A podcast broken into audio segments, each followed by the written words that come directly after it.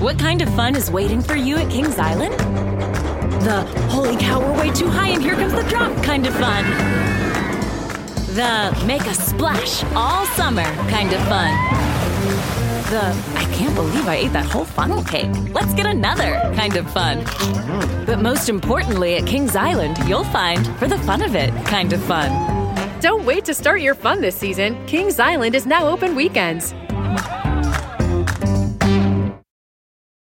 Welcome Teacher Quit Talk. I'm Miss Redacted. And I'm Mrs. Frazzled. Every week we explore the teacher exodus to find out what, if anything, could get these educators back in the classroom. We've all had our moments where we thought, what the hell am I doing here? From burnout to bureaucracy to soul sucking stressors and creative dead ends. From recognizing when it was time to go to navigating feelings of guilt and regret afterwards, we're here to cut out the gaslighting and get real about what it means to leave teaching. We've got insights from former teachers from all over the country who have seen it all. So get ready to be disturbed. Join us on Teacher Quit Talk to laugh through the pain of the U.S. education system. We'll see you there. Hey, Mueller Junkies. Thank you so much for all of your support. We've taken hundreds of new patrons on in the past few weeks, and we want to welcome you. You can now listen to the entire archive of bonus episodes. There's more than 30. You're also now a member of the MSW Book Club, and we'll begin reviewing Fear by Bob Woodward this month. You can also play in our Fantasy Indictment League now by joining our closed Facebook group called Friends of Justice, and look for the pin post and announcements. And you'll get our weekly newsletter now, with all of our photos, memes, pertinent articles, and my personal research notes. This week, I got a message from a woman in servant leadership I admire who advised me that we are undervaluing ourselves, a mistake women can often make. So, beginning October 1st, we're removing our $1 and $2 patron levels for access to all the bonus content I just described. Everyone currently at the $1 and $2 levels will get to continue being a patron at that level, but all new patrons beginning October 1st will be buying it at a $5 minimum. So, sign up now to take advantage of all the extras as an official patron while the $1 and $2 levels are still available. And thank you again for supporting women in podcasting. Don't undervalue yourselves.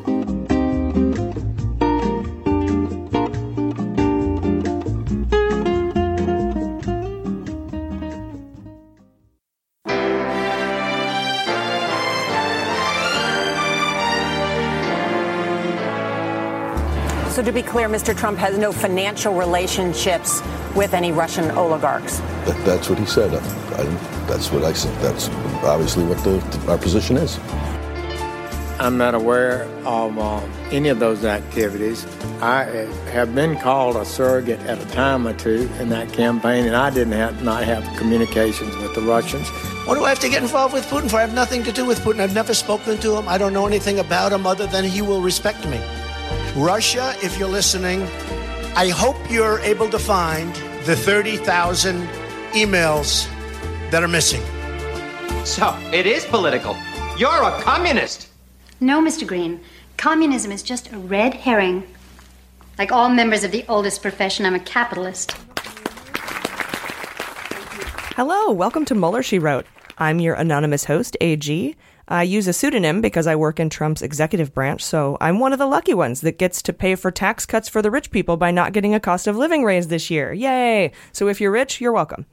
Um, with me, as always, is Jaleesa Johnson. Hello. And Jordan Coburn. Hello. And this was a busy week, you guys. Uh, as expected, I think it's going to be continuing to be a busy week until on into next year.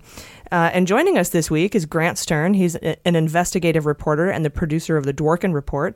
And we also are lucky enough to have MSNBC contributor and staff writer for The Atlantic, Natasha Bertrand.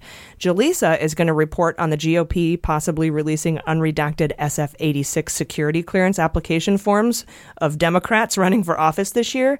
Uh, that's crazy. And Jordan has some information on Trump's latest interview with Bloomberg, also crazy. I'll be going over our beautiful Felony Friday that we had this week. But first, uh, I have a correction from the Greg Proops interview. I had said Chuck Rosenberg was the U.S. Attorney in the Southern District of New York, when actually he was the U.S. Attorney in the Eastern District of Virginia. Um, I caught that listening back to the interview, so thank you, me, for letting me know about that. Uh, we have a lot to get to this week, so let's get into it with just the facts. Okay, guys, Sunday, Cohen's lawyer Lanny Davis walked back his remarks about what Cohen could potentially offer Mueller, including information about Trump having foreknowledge of the Trump Tower meetings and that Trump knew about and participated in the weaponizing of hacked emails from the DNC and the DCCC. Davis did not rule out that Cohen could have the information, but he said he couldn't corroborate the claims either and wished he'd been clearer. Uh, in in other Cohen news, though, it's of note that his plea agreement states that the agreement itself does not preclude them from other prosecutions, including 18 U.S. Code 1960, which is or 1961, I think, which is racketeering. It's RICO. So put beans on that. We had mentioned that last week that uh, he might be um, wrapped up in other investigations. So put some beans on it. There you have it. Beans. Beans. Then everybody started freaking out Monday about a report in Politico. Human sacrifice, dogs and cats living together, mass hysteria. Uh, the report was about a sleeper case that could supposedly torpedo the entire Mueller investigation. Basically, the D.C. Court of Appeals will hear a case next month about a guy who was murdered decades ago, and the Justice Department wants to set precedent that judges don't have the freedom to release grand jury information that's usually kept secret. And a lot of folks are afraid this could be a problem for, for Mueller releasing his report because Congress would be deciding to publicize it, not a judge. However, chill out. First, we need to vote in November because a Democratic Congress would render this point completely moot. Uh, if not, I think a court case could easily create an exemption. Not to mention, denying an indictment would automatically trigger a report to Congress, the Gang of Eight. And above all, Mueller, I'm sure, has every base covered, so don't let this stress you out. Then Bloomberg reported on a Russian guy in a California jail that is of interest to the Mueller investigation. This Russian guy, named Yevgeny Nikulin, was charged with hacking LinkedIn uh, in apparently the saddest Russian hacking attempt ever. Who hacks LinkedIn? Anyhow, it's like it's a place for business. It's a business place. Connections and network. Anyhow, he was charged in 2012 when he hacked LinkedIn and Dropbox, and he was extradited from the Czech Republic. That's an important note. Back to the U.S. Moscow apparently had a dueling request to extradite him, but he he landed in NorCal this past March. The trouble is, he could literally be insane. Defense is asking for a mental health evaluation of him because he just laughs with a thousand yard stare whenever he's asked questions. Like, I just imagine, like, so where were you on the March 17th? Ha ha ha ha ha. Like, it's Yeah. just, it's just Good times. Good. So mm. creepy. yeah, it is weird. So they're having him evaluated. Uh, but the Russians are really interested in this guy. They've tried to visit him a few times without lawyers present, which is what is making him of interest to the Mueller probe. Uh, maybe he's connected to Cohen. I don't know. Czech Republic, Cohen, Steele dossier. I don't know. I could just Yeah. be making weird connections. But the story isn't very clear about any implications. But we thought we'd bring it to you anyway. Yeah, stop trying to contact him, Russia bros. What the hell? Stupid idiots. We'll just shit. We'll just sneak in. No one will notice. Yeah. Uh, also Monday, Roger Stone Stone says he's he's about to be indicted, and he emailed all of his friends to ask for help with his legal bills. He even started a GoFundMe, which is hilarious. Um, Peter Strzok's GoFundMe made three hundred twenty-five thousand dollars the first day, and Stone's has made about twenty nine hundred dollars after a week. And and his douchebag grandson, by the way, who looks like an extra from the Jersey Shore, is also panhandling for Stone on the internet. This guy has like shaved head, Brylcreem back hair, like he looks like he's got ears pierced, looks like he drives a Mitsubishi Eclipse. Anyway, wears fedoras in his spare time. Oh God. Probably a libertarian. Um, Maybe uh, Stone should sell space on his back for you can get your face tattooed on his back for fifty thousand dollars. I would do that. Yeah. Not for 50 grand, but I'd probably send him a 100 bucks if he tattooed my face on his back. or, or our logo, just Mueller, she wrote really big. Oh, that'd be so cool. Contact us, Stone. What a predicament. We I wish we had the money to actually offer that. I know. We can give you two hundred thousand dollars. I know. If we started a GoFundMe, we could probably raise fifty thousand dollars in a day to get our faces tattooed on his back. That's Oh my gosh. that's that's how much influence he has. Uh, anyway, we'll keep you posted on what goes on with that. Also, Monday, Giuliani told reporters that the president's lawyers have not heard back from Mueller's office in nearly three weeks. Remember their back and forth love letters? You know, will you set me free? Check this box. um, three weeks. Um, and and Giuliani says he's he figured he thought that that they would at least hear something back after the Manafort trial, but they didn't. Mueller's office has told Giuliani that they're still studying the latest letter from the Trump team. Uh, and Giuliani was like, "It's only five or six pages. Can't you read?" And uh, it, I'm paraphrasing. Um, Giuliani says he he figures they're planning something like issuing a report without interviewing the president, or he thinks Mueller might be weighing uh, issuing a subpoena. Other options are he could be waiting until after the midterms to, to make his next move. Um, September 1st, incidentally, um, marked the Giuliani imposed deadline for major Mueller activity. But note that it's not until September 7th that we will actually be within 60 days of the election. And I'll talk a little bit more about um, what kind of bullshit I think his deadline is. what do you think is the reason why Mueller's team is not responsive right now? I think they're I think they're weighing a subpoena. Nice. I think they're done. I think they've done their due diligence. I think they can show they've done their due diligence, and I think they're just going to subpoena his ass. Yeah. I was hoping they would do it before September 4th because that's when the Kavanaugh hearings begin, Mhm. uh, which is Tuesday. But Yeah. it's already the weekend, so I don't know. Yeah, I think it's either that or just because Mueller is so traditional, waiting for the elections to run their course makes sense as well. Yeah, I yeah, I kind of I disagree with that a little bit. Um, in that I don't think I don't know Trump's not a candidate, but uh, you know Yeah. could, who who knows what Mueller's thinking? There's no way to know. He doesn't ever talk. Uh, then something of note dropped Monday evening. According to the Wall Street Journal, Manafort sought a plea deal during his Virginia trial, but the talks broke down based on issues raised by Mueller's team. The talks took place while the jury was deliberating in his first trial that would eventually find him guilty on eight counts with a hung jury, leading to a mistrial on the remaining 10 counts. The prosecution had until August 29th to tell the court if it was going to retry the 10 counts, but they filed a motion to ask for more time, which the judge granted Thursday.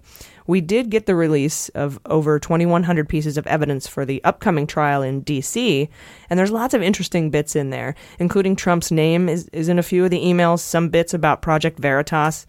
Uh, and all the photos of all the tacky clothes are going to be allowed. They weren't allowed in the last one, but I guess Amy Jackson wants to see them. Like socks? the three quarter sleeve python jacket. Disgusting. um, the trial was set to begin September 17th, but has been pushed back to September 24th. Nobody knows why, but it's probably because the defense asked for another week to review the evidence since the evidence took a week. It was delayed by a week coming out. Um, regarding the talks breaking down, Mueller's team has declined to comment, which means we get to guess. Yay! Um, what we do know is that Mueller raised the Mueller is the one who raised concerns, and here's what I think. And please note that this is conjecture. I'm not a lawyer, but I think about when I think about this, I think about what we learned from the rural juror in the first Manafort trial.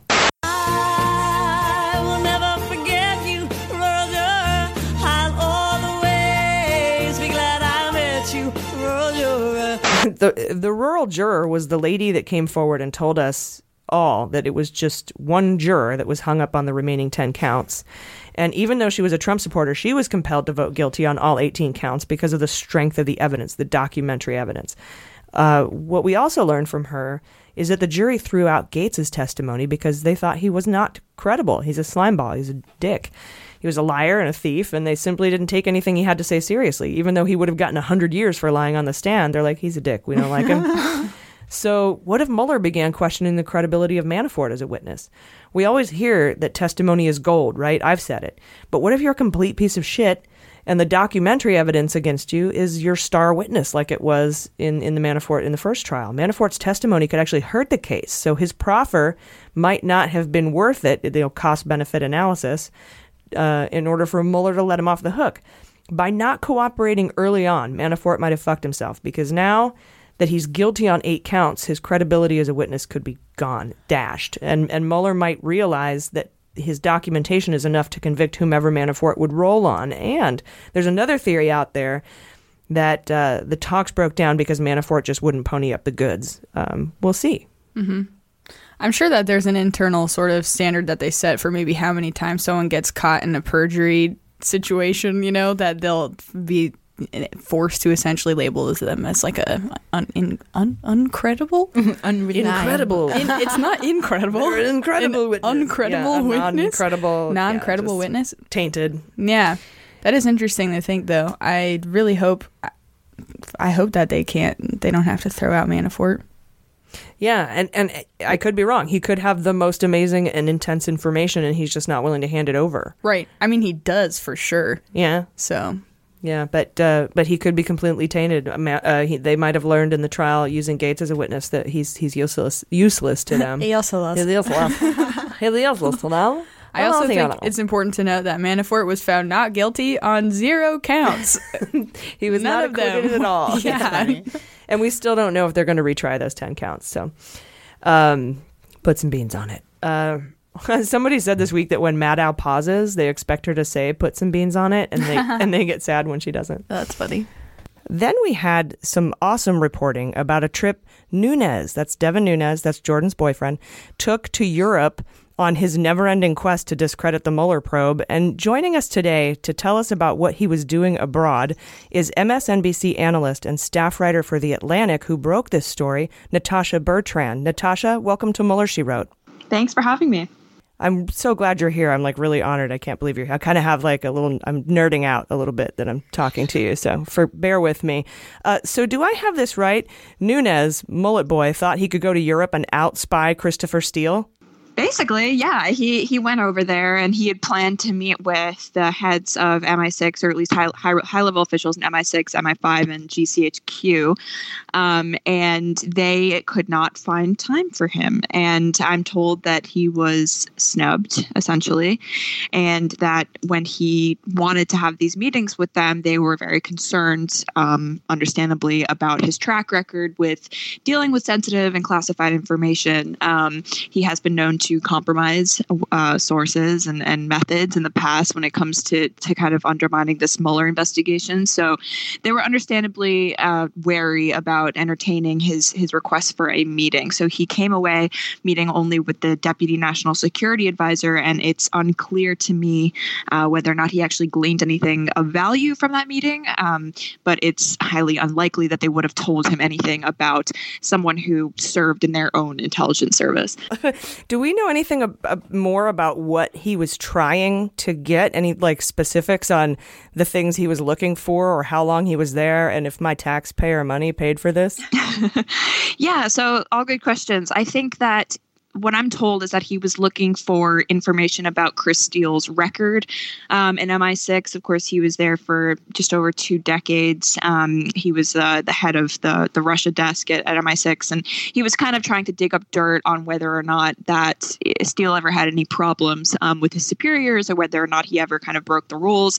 And he kind of, you know, all in the name of discrediting him. And he also wanted to discuss with MI5, I'm told, whether or not MI5 knew about his Steele's ongoing communication with Bruce Ohr, the top Justice Department official, um, who is the president's like favorite target now um, after Peter Strzok uh, and Andy McCabe were fired. He's kind of set his sights on Bruce Ohr, who has known Steele since 2007. They've been they've been friends for over a decade, and Bruce was very concerned about what Steele was telling him, and so he kind of debriefed him over the course of, of a couple months between 2016 and 2017 about the intelligence that he had found about Trump and Russia. So, of course, Devin Nunes was trying to kind of stir up trouble and try to figure out, oh, well, was he doing this covertly without the knowledge of his own um, uh, authorities? And of course, what I'm told is that he would have been given, he would have been disappointed because MI5 and, and British authorities, in fact, did know about uh, Steele and Ohr's communication.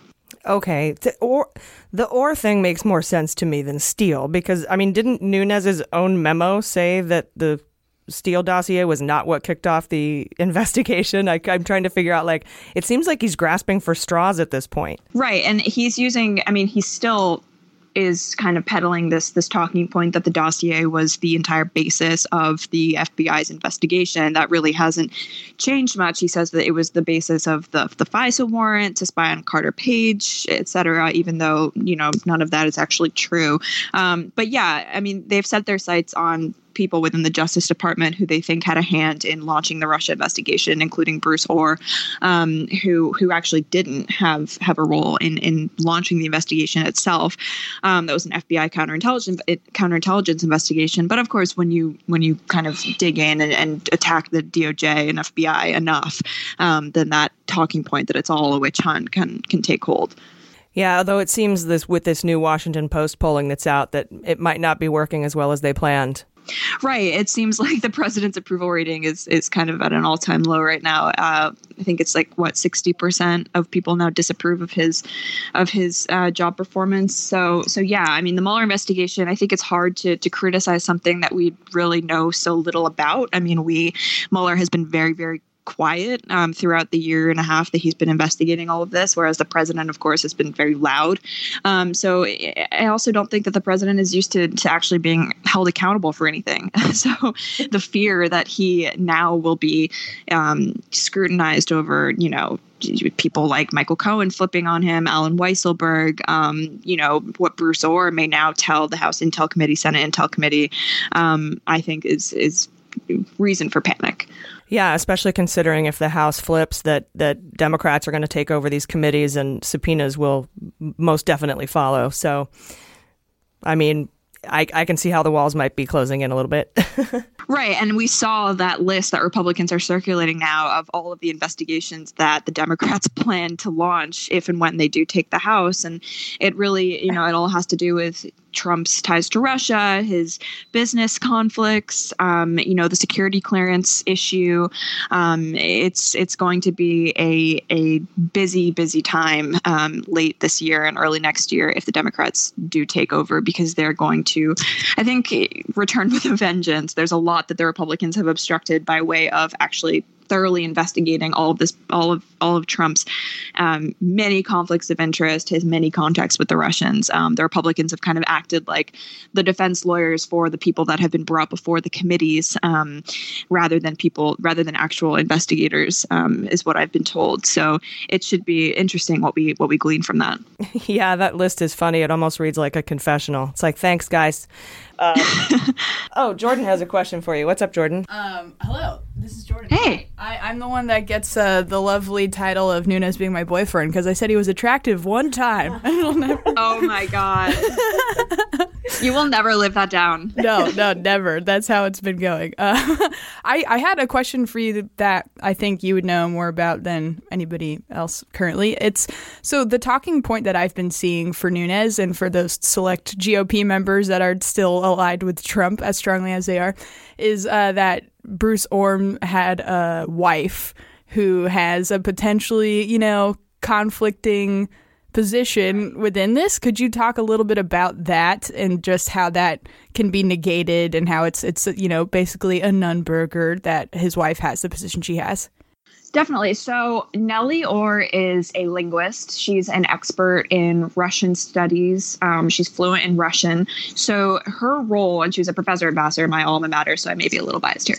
Um, but she, her role for Fusion GPS was as a contractor. And so, what they would do was she never had a permanent position there. She was kind of brought in on an ad hoc basis to, for example, translate documents that were um, eh, given to Fusion that were in Russian. She was there to look for Russian media reports that would perhaps bolster intelligence that was given to Fusion by outside sources.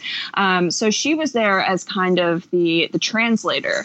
Um, but during the whole Steele dossier debacle, I don't actually know, and this is something I've been trying to figure out what role she actually played in in that project per se. I'm told that there may have been a few times when she was brought in to translate things and again to to look for evidence in Russian media reports that some of the things that Steele was reporting um, were accurate and could be backed up. But that was really the extent of it. And of course, there is no evidence that what she was doing in any way influenced what her husband was doing. They've all they've both known Steele for quite some time, again for over a decade. So by you know her working for Fusion is kind of just a weird coincidence, I think. Yeah, that's definitely what it seems like. And of course, the GOP or their select members are trying to take this as an opportunity to say it was a big collusion effort on, on their their side. So, um, yeah, I appreciate the insight into that. I just wanted to know some accurate facts about her and her involvement. Yeah, of course. Anyway, I'm really glad you were able to join us today, everybody. MSNBC contributor and staff writer for The Atlantic who broke the story. Congratulations again on this, Natasha Bertrand. Thank you. I'm so happy we got to speak with her, you guys. I hope she comes back. She's such an amazing reporter. She's awesome. Yeah. And I, I love watching her on MSNBC. She breaks everything down. She's super succinct. She's got really great organization of thought. She's just, she's awesome. Yeah. I like how she talks. She's got a pretty mouth. Yeah, good words. Yeah, well, it's like easy to comprehend, you know, like an approachable. Yeah, she presents things in a very approachable way.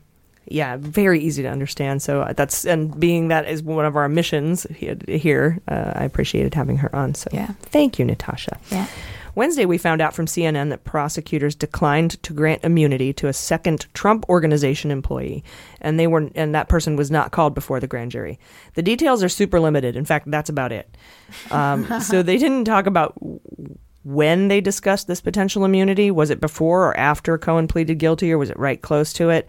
Uh, why didn't they call him to testify? They didn't say that, and, and we don't even know who it is. So it's kind of a dud story unless we can get the details on when their discussion happened. Because if it happened close to or after Cohen's guilty plea, that kind of adds to our, you know, conjecture that uh, prosecutors are going after more than just Cohen in this case. Totally. Uh, then Trump fired McGahn via tweet, though he said he was resigning. Uh, but like all Trump White House resignations, McGahn was taken by surprise uh, and told, um, Surprise, you're resigning. "Yeah, he, yeah, whoa!" It was kind of like when it happened to Comey. It's happened to a lot of people. They learn by tweet, and that's how it that's how it goes down. We put beans on this a while back when we predicted Emmet T. Flood. Remember, cute, cute, cute. I said he's coming in as a ringer man. He's going to take over McGahn's job. So I, I was probably less surprised than McGahn was. Um, but it's important to note that McGahn did offer 30 hours of testimony about obstruction of justice to Mueller's team. And since Priebus and Bannon still have the same lawyer um, as McGahn, that means they're all cooperating. Otherwise, one lawyer uh, wouldn't be able to represent all of them. It would be unethical. Mhm. So remember that. And remember, the firing of McGahn is just going to be added to the pile of obstruction of justice in the end. I'd be curious to see if he s- switches his lawyer now that he's resigning slash fired. Oh, if McGahn does? Yeah, because on one hand, unfortunately, there's the possibility of them all being under the same lawyer because their story is all the same, but on the wrong side. you know? Yeah, yeah. Well, no, not not after 30 hours of testimony, and he still hasn't switched lawyers. I, I tend to think that they're, he's cooperating, and, Yeah. and it's been said. He said we're fully cooperating, and uh, yeah, the only I can't. I think that they if they don't have the same lawyer after he's fired or resigns. Um, and the reason he's staying on is because they want to push the Kavanaugh nomination through. Mhm. But I, I think the reason wouldn't wouldn't have anything to do with uh, a change in story. It might just have to do with a change in legal strategy. Yeah, I hope so. Yeah, I think so. I think so. I'm hoping so too. Fingers crossed. Fingies. um, we also learned Wednesday that Mueller filed a motion Monday to block Concord Management and Consulting to join Andrew Miller's appellate case. So, Concord Management is a Russian firm that's been indicted by Mueller, and Andrew Miller is Roger Stone's cabin boy. He's the one, then he's the scheduler, and he's the one who held himself in contempt of court so that he could appeal Mueller's constitutionality to the to the DC Court of Appeals. Concord is the entity that funded the Internet Research Agency. So keep your eye on that because I'm sure the judge will side with Mueller, though it would be funny to allow a Russian entity to join their side and try to make their case in high court. Like, it's me and the Russians. We're trying to argue against Mueller's constitutionality. that would be funny. Yeah, how does that? You can. I didn't know you could just join a case like that. They filed a motion to join. Mueller filed a motion to not let them, Huh. basically. Yeah, that's like they're Russians, no, Right. And they're indicted and sanctioned. God. But I, I don't know. I kind of wish they would. Yeah, I don't think the judge will let them though. they're just trolls to their core. Like, do you want to add giant judicial prejudice to your case? okay. Uh, then let's talk about this week's winner of the What the Fuck Award. Um, the Wall Street Journal reported that the Justice Department is investigating whether a fugitive Malaysian financier named Jho Low, who I'm going to call JLo, laundered tens of millions of dollars through two associates and used the funds to pay a U.S. legal team that included Chris Christie and Marc Kasowitz. We know who Chris Christie is, Mhm. and Marc Kasowitz, that's one of Trump's awesome lawyers. Uh, Christie is representing JLo in an asset forfeiture case in California, and Kasowitz is repping him in Justice Department matters. And it's not clear whether Christie or Kasowitz knew they were being paid off with laundered, embezzled money. So that's we don't know if they knew. but f- finally, here's the kicker: J Lo has also retained counsel from a guy named Bobby Burchfield, who has served as an ethics advisor to the Trump administration. So he's a failure. And uh, and Ed Rogers, a Republican lobbyist, is also consulting uh, J Lo. Now, here's where it gets fucking weird. Elliot Broidy is also consulting this guy, and met he met Elliot Broidy through Pras Michel. You you guys know who that is? No. Founding member of the Fugees. What? that Pras Michel. No way. yeah. So now we have Ice Cube and Pras Michel. Wrapped Oh, up this is in great. Wait, who are the Fugees? Killing Me Softly. Um, Oh, the yeah. Fugees. Yeah, Lauren Lauryn Hill. Hill originated with that crew. Yeah, Yes. Wyclef Mhm. Jean. Yep. Nice. And uh, no, Yeah, and that the other guys. yeah, and the other guys. Uh, that makes sense. We got Kardashians and then Wests. That's true. Kardashians and Wests Yeah. and Ice Cube and now the Fugees. Um, anyway, he he may have been Pras Michael may have or Michel, excuse me, may have been one of the associates that laundered money with J Lo, not Jennifer Lopez, uh, Jho Low, the Malaysian financier fugitive. And the Justice Department is investigating whether or not Broidy tried to sell his access to Trump to Chinese and Malaysian governments. So Jho Low is is so close to the Malaysian Prime Minister uh, Najib Razak, uh, who we reported on a while back for being arrested in Kuala Lumpur for money laundering. Mhm. Remember when we got his yacht and we're like, let's go party on his yacht? that was the a- asset forfeiture case. And now Chris Christie is repping his friend in his asset forfeiture case. And they got introduced through a guy from the Fugees. What the fuck is happening? It's reality TV now. That's, I guess, what you get when you vote for a reality star. Yeah, seriously. Mueller's office is probably just like, please just stop. we do not have the resources to pursue. Just don't Yeah. don't bring uh, don't bring uh, childish Gambino into this, okay? Yeah. Oh, no. Yeah. How did he not win Video of the Year? Whatever. That's crazy, right? Yeah, I, of course, I didn't see any of the other ones, but still.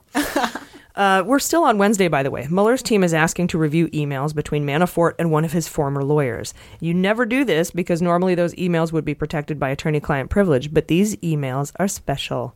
Attorney client privilege does not apply when the client hires the lawyer to help him commit a crime.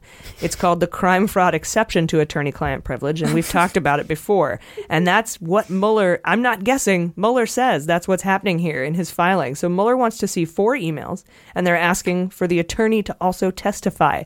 So you tell me, um, is Manafort still being investigated? Superseding indictments are coming. That's conjecture, but we're right. Yeah. Uh, Business Insider reports this week that bank examiners and the feds are investigating an unusually large payment deposited into the account of the Russian ambassador to the U.S., Sergei Kislyak. You know when it happened? 2017. November 2016, Oh, damn. Oh, right after the election. He got a $120,000 payment, and it came from a Russian embassy. And we have long since suspected the Russians are using their embassies to move money around the U.S. Un- unnoticed. The check was marked payroll. However, it was more than twice as much as the ambassador makes in a year. As a refresher, Kushner met with Kislyak in December 2016 to set up a back channel. Flynn was fired for lying about meeting with Kislyak. Uh, Sessions recused himself for lying to Congress about meeting with Kislyak, and Trump told Kislyak in the Oval Office that he fired Comey because of the Russia thing. but I'm sure, though, that this $120,000 payment is nothing. Oh yeah. Who is the payee on that payroll check? Uh, who got it? Sorry, not payee, payer. Uh, the, uh, the Russian embassy. Ah. Yeah, then they've been funneling money money through the embassies Yeah. for a while. Maybe they just gave everyone a 200% pay raise. just the, for that day. Yeah. Just just right after the election. yeah, yeah, they did. just to cover it up. Everyone gets paid double today. Congratulations. You guys Who's did a of complain? work. All that envelope stuffing. You, that's what you get. Um, Wednesday, a big story dropped about Paul Ryan's super PAC using classified security clearance application information from Democratic opponents as opposition research. And this is fucking gross. And Jaleesa is going to go over, over that later for us. Uh, and Papadopoulos accepted a plea deal and he decided he will not fight the charges. His sentencing happened September 7th. I think it's interesting that there was chatter about Papadop maybe blowing up his plea deal and going rogue and having a trial. But it's no wonder he had second thoughts after we found out from the rural juror that they threw out Gates's testimony and that talks about Manafort's plea deal fell apart when Mueller had concerns. So that, that could could have been part of it, or he just realized he didn't want to go through what Manafort's going through. Mm-hmm. Finally, Thursday happened. it took a while, but Thursday came, and we found out Trump wanted to buy decades of dirt on himself from the Inquirer leading up to the election. And this is important because if he spent money on this and if it influenced the election and he didn't report it, that's a felony. And if he ha- and if he did this in um, cahoots with Pecker and some other folks, then then we have conspiracy. According to multiple Trump associates, he and Cohen plan to buy the whole safe's worth of Trump dirt going back to the 80s from Pecker uh, and the Inquirer in the months leading up to the election. And if you remember the recording of the tape, you know, with Cohen's tape, where he said he had to set up a company in his name for quote all that info, all that info, indicating it was more than just the McDougal payoff he wanted to buy from David, which is David Pecker. David, air quotes. David, air quotes. Dave. Could be any Dave. So in a in a perfect fantasy world, he would get charged. Trump being he, he would get charged with conspiracy to commit a federal election campaign violation and also actually committing that campaign violation. He could be charged with wire fraud, bank fraud, tax fraud, RICO um, violations, This is a campaign perfect finance world, sexual assault. violations. Mhm. Yeah. sexual assault. Yeah, we, I don't know if they could tie that in just from the No. recordings, but Well, I can't get it. Yeah, You if he never paid know. to do it. Uh, prostitution. That would be an interesting throw in there. Just prostitution. Is that the end? Plot It's- twist. It's still illegal. do you i guess it's just a legal question then so with all of those potential charges then do you essentially get to double down on that by charging them with conspiracy to commit all of those things Right. If there's more than uh, one person involved and it's known to be a, and then there's also misprision. Mhm. They, you know, they could be charged with that too when you know you're covering up a felony. yeah So there's tons of different things in here, um, and also, uh, you know, I need to remind everyone Weisselberg was the one who was going to set it all up, and that was noted on the tape. And, and in fact, Cohen was like Weisselberg, Allen Weisselberg, like he said his full name. Like yeah that's funny. and he's immune Yeah, he has Well, immunity. right, yeah. But the deal never went through, guys, to buy all the shit. AMI backed out and advised Cohen to shred the documents, and Cohen did not.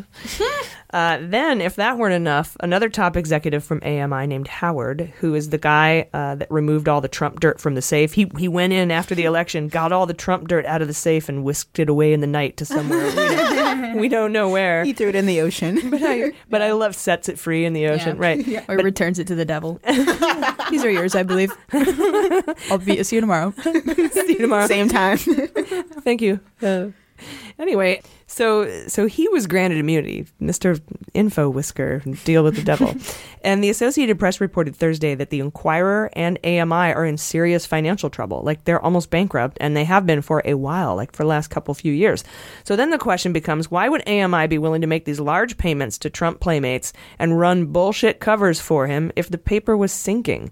Why would Howard and Pecker be willing to tank the paper to cover for Trump? Was Trump paying them off or promising them he could be secretary of the army or something? Like what's going on there? And with these two executives that now have immunity i'm sure we'll find out. Mm-hmm. so even if the deal didn't go through he could still be charged with conspiracy to commit that. Yeah and, and that's important to, to, to remind rudy giuliani who actually went to law school even though i didn't that you don't have to commit or complete the crime in order for you to have been conspired to commit one Right. Attempted murder is still a really big deal. That Yeah. is like uh, you know, like when they say, "Oh, the Trump Tower meeting, nothing came of it, so it doesn't matter." No, it does. If you conspire, and, and anyway, Yeah. they they don't seem to understand that, or at least they do fully understand it, and they're trying to convince their idiot base that that's the case. Correct. Yeah. Yeah. yeah.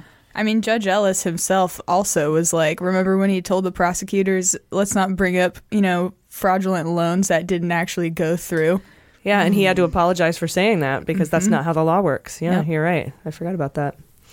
Um, finally, we get to Friday, and I was really looking forward to Friday because it was the last full day before the Giuliani window of prosecution um, that some assume Mueller can't operate inside of, right? Like from September 1st, after Labor Day, you can't wear white and you can't indict. oh my god, what if Mueller does both? That'd be so sexy. he comes out in a white, he has a white shirt, right? Yeah. Yeah, don't wear white, don't indict. That's if you have if you have trouble remembering what to do. That's so good. In the after Labor Day. I love that. Um, or he, he may operate, just not release any charges or plea agreements or indictments or referrals or motions. Uh, but then again, he might just keep going because Trump is not a candidate and the DOJ policy can be easily overridden by Rosenstein anyhow. And it's more of a guideline. It's not Mhm. even a rule, it's just a norm. A principle matter, yeah. Yeah. so Friday started out pretty slow with the news that two lawyers have left Mueller's team, and everyone asked me, "What's going on?" Um, well, here's what we know: we know two lawyers left, uh, and here's what I think. One of the lawyers was, well, I know he was working on the van der Zwaan case, and the other guy was working on Russian indictments, and I think they're just finished uh, with their work. their specialties are no longer needed. They came in to work on the Russian indictments, one of them, and the other guy was a computer guy, and he was working on the van der Zwaan case, so maybe they just don't need him anymore or the computer guy was working on the Russian indictments. Sorry, but I'm sure we'll find out sooner or later. But Mueller's team says they actually made a statement. They said that they didn't leave for any untoward reason. Mhm. Good. I believe it. Yeah. That's rare they actually issue a statement over those things. Well, you know, gossip it makes an impression, so they have to, I guess, clear the air. Definitely. Yeah, yeah. But it is weird. You're right. Yeah, it was a very short statement. Nothing to see here. now we're going to go back to indicting your asses. um, and Friday started to heat up a little when we got word from the Associated Press that Bruce Ohr said Christopher Steele told him in a breakfast meeting on July 30th in 2016 that Russia had Trump, quote, over a barrel. Uh, which is a horrible mental picture. Yeah, like getting spanked. Uh, Bent over a barrel. Is that what? Yeah, Oh. think more Pulp Fiction. Okay. Yeah, Yeah. okay. all So, right. and I'm not going to play the clip because Yeah, we don't need to go there. kids could be listening.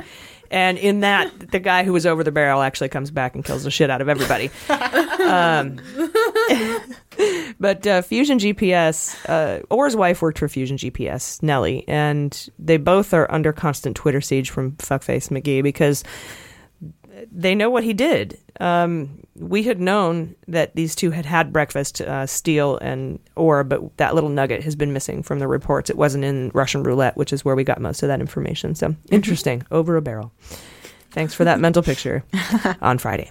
Then later on, the U.S. Attorney in D.C. filed a motion to impose a gag order on Butina's lawyers. And I, we kind of saw this coming because Butina, first of all, Butina is the Russian NRA lady, friend of Torshin, dating Paul Erickson, Mhm. you know, wrapped up in the Mayflower stuff. And she's kind of a wannabe spy. And, um, and she was really working hard on influencing the election, particularly the, the RNC platform at the uh, or the Republican platform at the RNC against you know for uh, regarding Ukraine. But uh, she was moved from prison to prison. She's in jail right now because um, she's a flight risk. And uh, anyway, they put a gag order on her lawyers because her lawyers are, are out talking to the press, like, "Hey, here's what's happening," blah blah blah. Right. So they're like, "Nope, no more, no more talking to the press." So we'll see what that happens with it. But they, they did issue the gag order. No, the U.S. attorney filed a motion to impose a gag order. I don't know if it's been approved yet or not. Not not as of this recording. So, Mhm. but then Friday delivered hard. We had a felony Friday, and I'll go over that in hot notes. But before we go to break, we have some feel good polls. Uh, I'm going to throw a lot of numbers at you, but they're going to make you very happy. Throughout the past months, I've promised things would go our way, and I've done what I could to help you guys tread water and keep keep a hold on hope, right? That justice would prevail. And then we had that amazing Tuesday, and things were looking up. And now, a Washington Post poll just came out with some awesome shit. Uh, it gives Trump a 36% approval rating, lowest to date, and a 60% disapproval rating. And what's funny is all the Trump supporters on Twitter think th- that it means a 60% approval rating, which is hilarious because they don't read. Um, this is an all-time uh, haters gonna hate record. It is like 60% disapproval rating is huge. Also, 49% of Americans say Congress should begin impeachment hearings, while 46 say they should not. More people think we should have impeachment hearings. 53% say they think Trump has tried to interfere with Mueller's investigation in a way that amounts to obstruction, while 35% say he ha- he hasn't. And 45% approve of Trump's handling of the economy, while 47% disapprove. So his one big thing, the economy, mm-hmm. we're still he's underwater on it. This is uh, proof that Americans aren't buying his bullshit attempts to discredit Mueller, nor are they buying Giuliani's Lube the Truth tour, which we've been covering for a while. And further, 63% of Americans support the Mueller investigation now. It was 48. Remember? It's Mhm. 63% now since the since the Manafort guilty verdict. Uh, and only 29% oppose this investigation. And 67% say Mueller's case against Manafort was justified, while only 17% say it wasn't. That's lower than his core base of like 35%, 20, 30%. 53% oppose Trump pardoning Manafort, and only 18% support it. And 64% say he shouldn't fire Sessions, with only 19% saying he should. Wow. 61% of Americans think Trump committed a crime, while only 31% say he did not. So the tide is turning, my friends. And Yeah. that's before shit really pops off. I feel like once everything starts getting laid down, the bigger indictments. I mean, we're already so close to a maj- it's a majority, but like you know, a solid like seventy five plus majority. Like we're not that far away. Well, and the reason for this m- major turn, if you look at, if you kind of break the numbers down, it's the independents. Oh, Since the Manafort trial, the Mhm. Manafort guilty verdict that have Mhm. flipped. Yeah, Mhm. yeah. Still, a lot of Republicans support him, and still a lot of Democrats support M- Mueller. Mhm. But it's those independents Making that- the difference. that have jumped over onto Nice. the onto the right side of history, basically. Yeah, it's so much hinged on that trial, and and the fact that it went the way that it did is huge. Yeah. So, thanks, Mueller. yeah, thanks, Manafort. Keep the faith, everybody. We'll be right back. Hey, Mueller Junkies. I wanted to tell you about another podcast you should check out. It's called The Daily Zeitgeist. It's a daily comedic news podcast from How Stuff Works, and it's hosted by Jack O'Brien, who is the founder of Cracked.com and the former host of the Cracked podcast. Every weekday, Jack and his co host, Miles Gray, and a guest comedian, yay, guest comedians, will take you through the most important events and interesting ideas that are driving the news cycle. They'll make you laugh while they tell you exactly what's going on in the nation's mind. Some of the recurring segments include Over Under, which is an analysis of things in the culture that are either overrated or underrated at that time. Mengazi, this is a digest of all the men being caught behaving badly. There's The Bloyd Watch, which is a weekly report on the narratives being published by the tabloids, and Google Trend Skim, which is a look at what America's searching for. New episodes are released every weekday with a weekly roundup on the weekend. You can find it on Apple Podcasts, Google Podcasts, or wherever you get your podcasts. So please check out The Daily Zeitgeist. And thanks for listening.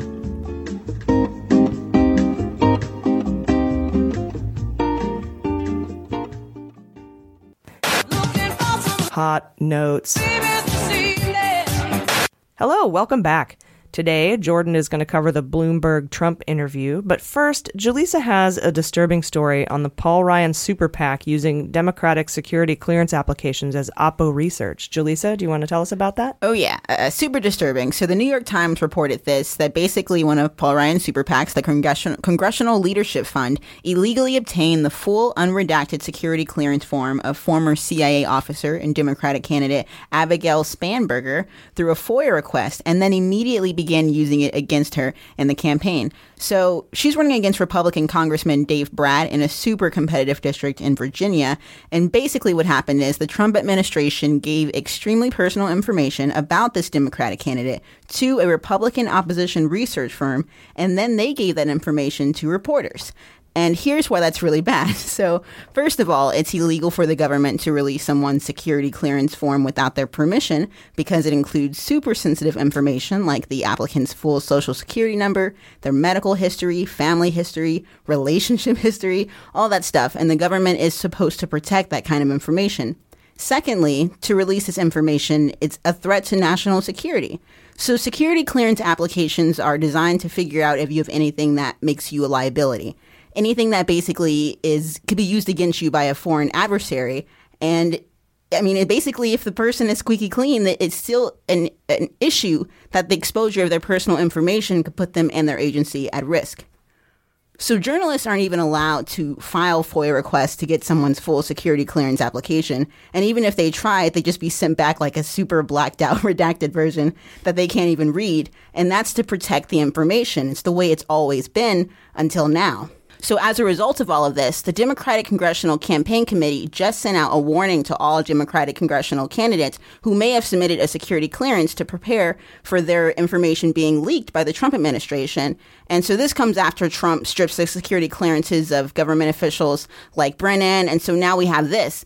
And uh, for me, I was just, this is conjecture now. I basically feel like the biggest issue is not the fact that that it's private information being submitted. It's Trump finding any way possible to use his authority as president to to be political and abusive power. right? Absolutely, yeah. And so some people are just saying like, oh, she just you know this is politics as usual. Like people always leak information. This is coming from Trump, so it's a huge deal. Yeah, and it's not. And when you're when you're pressuring um, federal agencies to get, you know, to hurt your political opponents, that's abuse of power. It was it was a, a- an article of impeachment for Nixon when he was pressuring the IRS to do tax audits of all the Democratic candidates. Yeah, and they're trying to blame uh, the U.S. Postal Service. They're like, oh, you should go check with them and see why they let your information Okay, yeah, go. Bob sitting there. In the Well, the U.S. Postal Service ap- apologized, Oh, and this is why? I think he put the he put the the you know his thumb down on the U.S. Postal Service. Remember earlier when he was trying to get the Postmaster General pressuring them to raise the rates on Amazon? Exactly, yeah. Well, the mm-hmm. USPS issued a statement saying we're sorry,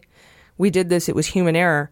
And then at the end, they just kind of go, "It's happened a couple other times, but it won't happen again." Okay. So like, it ha- you've done this on for others? Like and who? And and it's just sort of stopped there. And that's the frightening thing. And that has to indicate to me that Trump is putting pressure on the on the postmaster general in some way he's, he's Mhm. maybe he's got some sort of a dirt on on the postmaster general and is, is making this happen that's all conjecture Yeah, but I mean, it's super likely, and it's become the new normal. This is just something like you said. It's scary because they might just get away with doing things like this that little by little just chip away at the privacy of high officials. yeah and mean, why why else would the post would the post office take the blame mhm. That's well, yeah. I'm kind of wondering what could they have done wrong. That's that warrants them getting, you know, apologizing. It says that basically what they're indicating, what the implication is, is that it was a human error. They received a FOIA request and released a full unredacted document by in error. But then they said they've mm. also done this a few other times and they're real sorry and it won't happen again. We should probably find out the other times. Then they said they're looking into it, but Yeah. Well, I hope she brings a lawsuit because this breaks HIPAA. It breaks privacy laws. Totally. It- it- it's against the law. It's this isn't just one of those norms. Right. It's a know. it's a huge deal. Yeah, she uh, did a cease and desist, but yeah, I wonder if she'll do a, a lawsuit. And did you see the letter um, they sent out to all the Dem candidates? Totally, yeah. Basically saying that prepare for for your security clearance forms to be released Mhm. if you've ever done one. You know, if you have a national security background.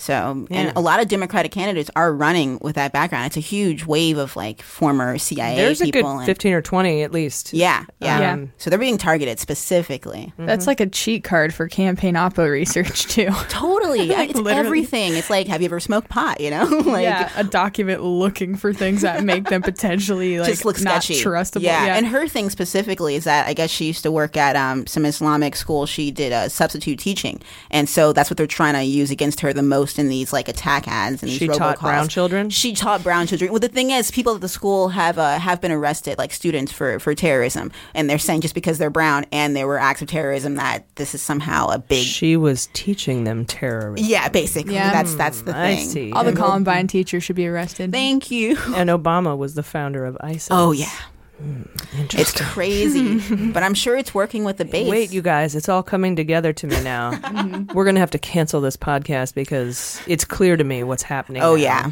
I've been I'm I'm going to go join QAnon. You've been bamboozled. We've been so wrong. Q-boozled. You've been Q-boozled. oh man. All right, well, that's frightening. Um, Yeah. Gee, thank you for that reporting. And I, course, thank this, this blows my mind. That's a huge story. Um, there's so many that came at us this week, but that's a that's a pretty big one. Now, Jordan, um, this was amazing. What do you have for us? That Trump Trump did an interview what with Bloomberg? Uh, yes, with Bloomberg, was on, on the- Thursday. Bloomberg was on the warpath this week, by the way. They came out strong. Like, we're like, they're like, we're going to get some of these Pulitzers from the New York Times and Washington Post. Watch us. So, this interview, let's let's hear about it. Yeah, uh, in this segment called, I'm calling it Trump Speaks. Please stop. This is when he's doing interviews.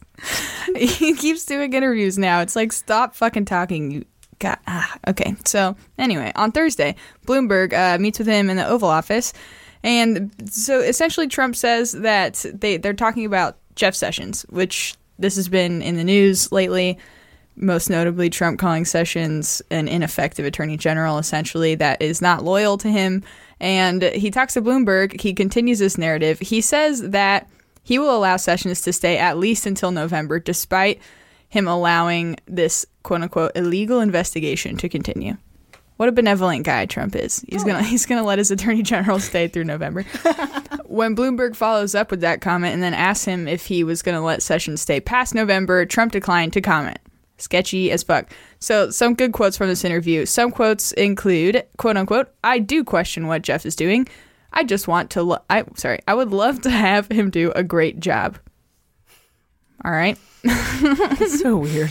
Yeah. So, um, of course, this is him trying to spin this narrative that Sessions is maybe in cahoots with other forces trying to undermine Donald Trump. But because he's such a great guy, he's going to let him stay in his position that he appointed him for. well, we all know Jeff Sessions to be the liberal deep state fella that we've all grown and loved, completely tolerant, not our bigoted champion. at all. Yep. Yeah. the racist possum. We just call him that for fun, not because it's based in anything.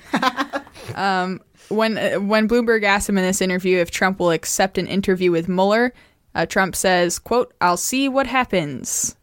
And then he goes on to say, he goes on to say, I view it differently. I view it as an illegal investigation because, quote, great scholars have said that, quote, there never should have been a special counsel. All right. Once again, just going right to the. Great scholars. yeah, exactly. I, I love uh, Carter Page has a PhD. Mm-hmm. So Wow. Yeah, that says something, I guess. Um, I don't know what it says, but, but it Because says you can buy a. PhD, It's- apparently. it says I'm really not as proud of my PhD as I used to be. No, don't let him. You're taint one of the good ones, AG. Yeah, when yeah when he said great scholars, I was trying to think of like like who's a baby Socrates. teacher? yeah. Yeah, exactly. Great scholars. Uh, then on Thursday evening, that same day, at a rally in Indiana, Trump goes on to say that he'll have to get involved at some point if the law enforcement agencies don't, quote, straighten out.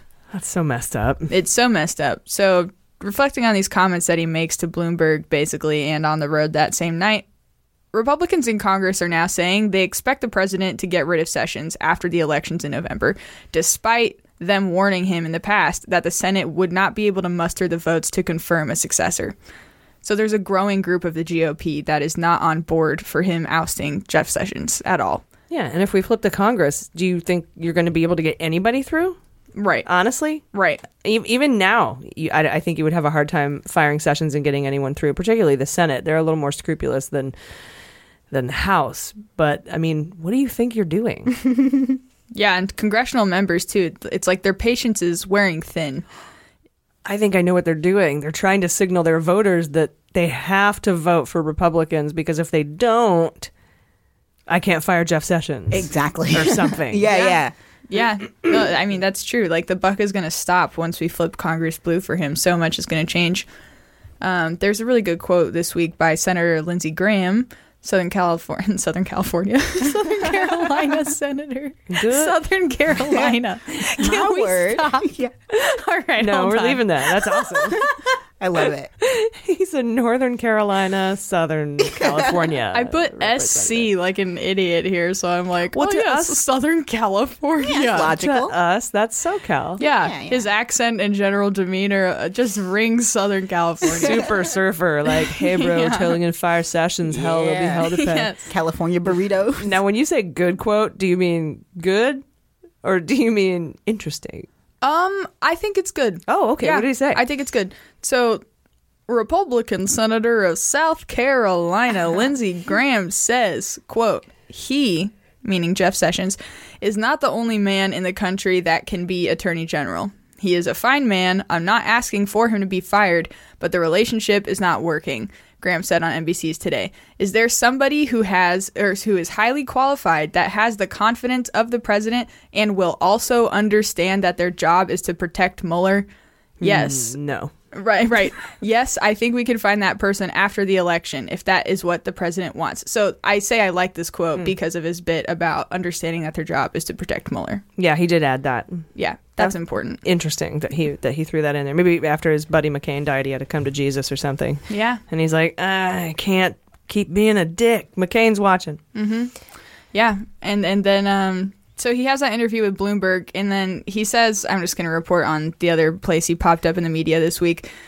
In his interview with Bloomberg on Thursday, Sessions wasn't the only target. Uh, as we know, NAFTA and high stakes trade talks have been in the news this week, with Trump going around swinging his mouth dick as usual with uh, no decorum. And some of his word vomit that was meant to be purged in private and off the record included secret and disparaging remarks about Canada. You may have heard about this, it came out in the news late this week and they were picked up by the Toronto Star. So Trump said in his interview with Bloomberg off the record that he's not making any compromises at all with Canada and that he could not say this publicly because, quote, it's going to be so insulting they're not going to be able to make a deal. Trudeau and other high level officials confronted Trump about these leaked remarks on Friday, and Trump goes on to say that the leak was a breach of trust, but also, good, now Canada knows how I really feel. Yeah, they were they were a little sketchy about how you felt after you uh, you know accused them of burning down the White House in the 1800s uh, when you wanted to have the the tariffs put on them for national security reasons. Very scary can- uh, country, Canada. yeah, yeah, yeah. It's always I always fear is struck into me whenever I think of Canada. you know what probably happened is he probably said, "I'm going to say this off the record. They're a bunch of fucking assholes," and and everyone's like, "I never said you were off the record," and like just went and told the Toronto Star, like you can't just say off the record and make it be off the record. I think it has to be agreed on by both parties. Yeah, that's a good point. Uh, I didn't read anything about could, it. I could be wrong. I just could just be making up that's a Canada rule, and I'm just making it up. but I don't know. Yeah. Yeah, well, whatever happened, he he, you know, of course takes to Twitter after this gets released and and I love his tweet. It says, "Wow, I made I made off the record comments to Bloomberg concerning Canada." And this powerful understanding was blatantly violated. Oh well, just more dishonest reporting. I'm used to it. At least Canada knows where I stand.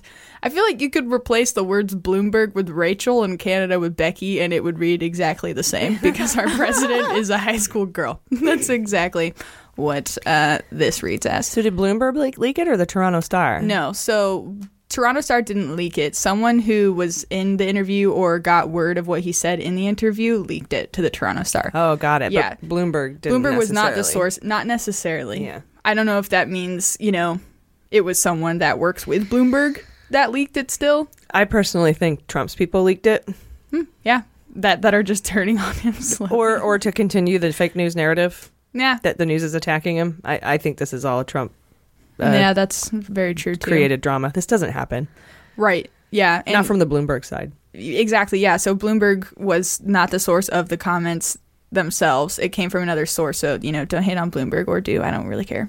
Just, I think that it's uh, needless to say, U.S. and Canada were unable to reach a deal by Friday, which was the informal deadline set. So talks are supposed to resume on Wednesday.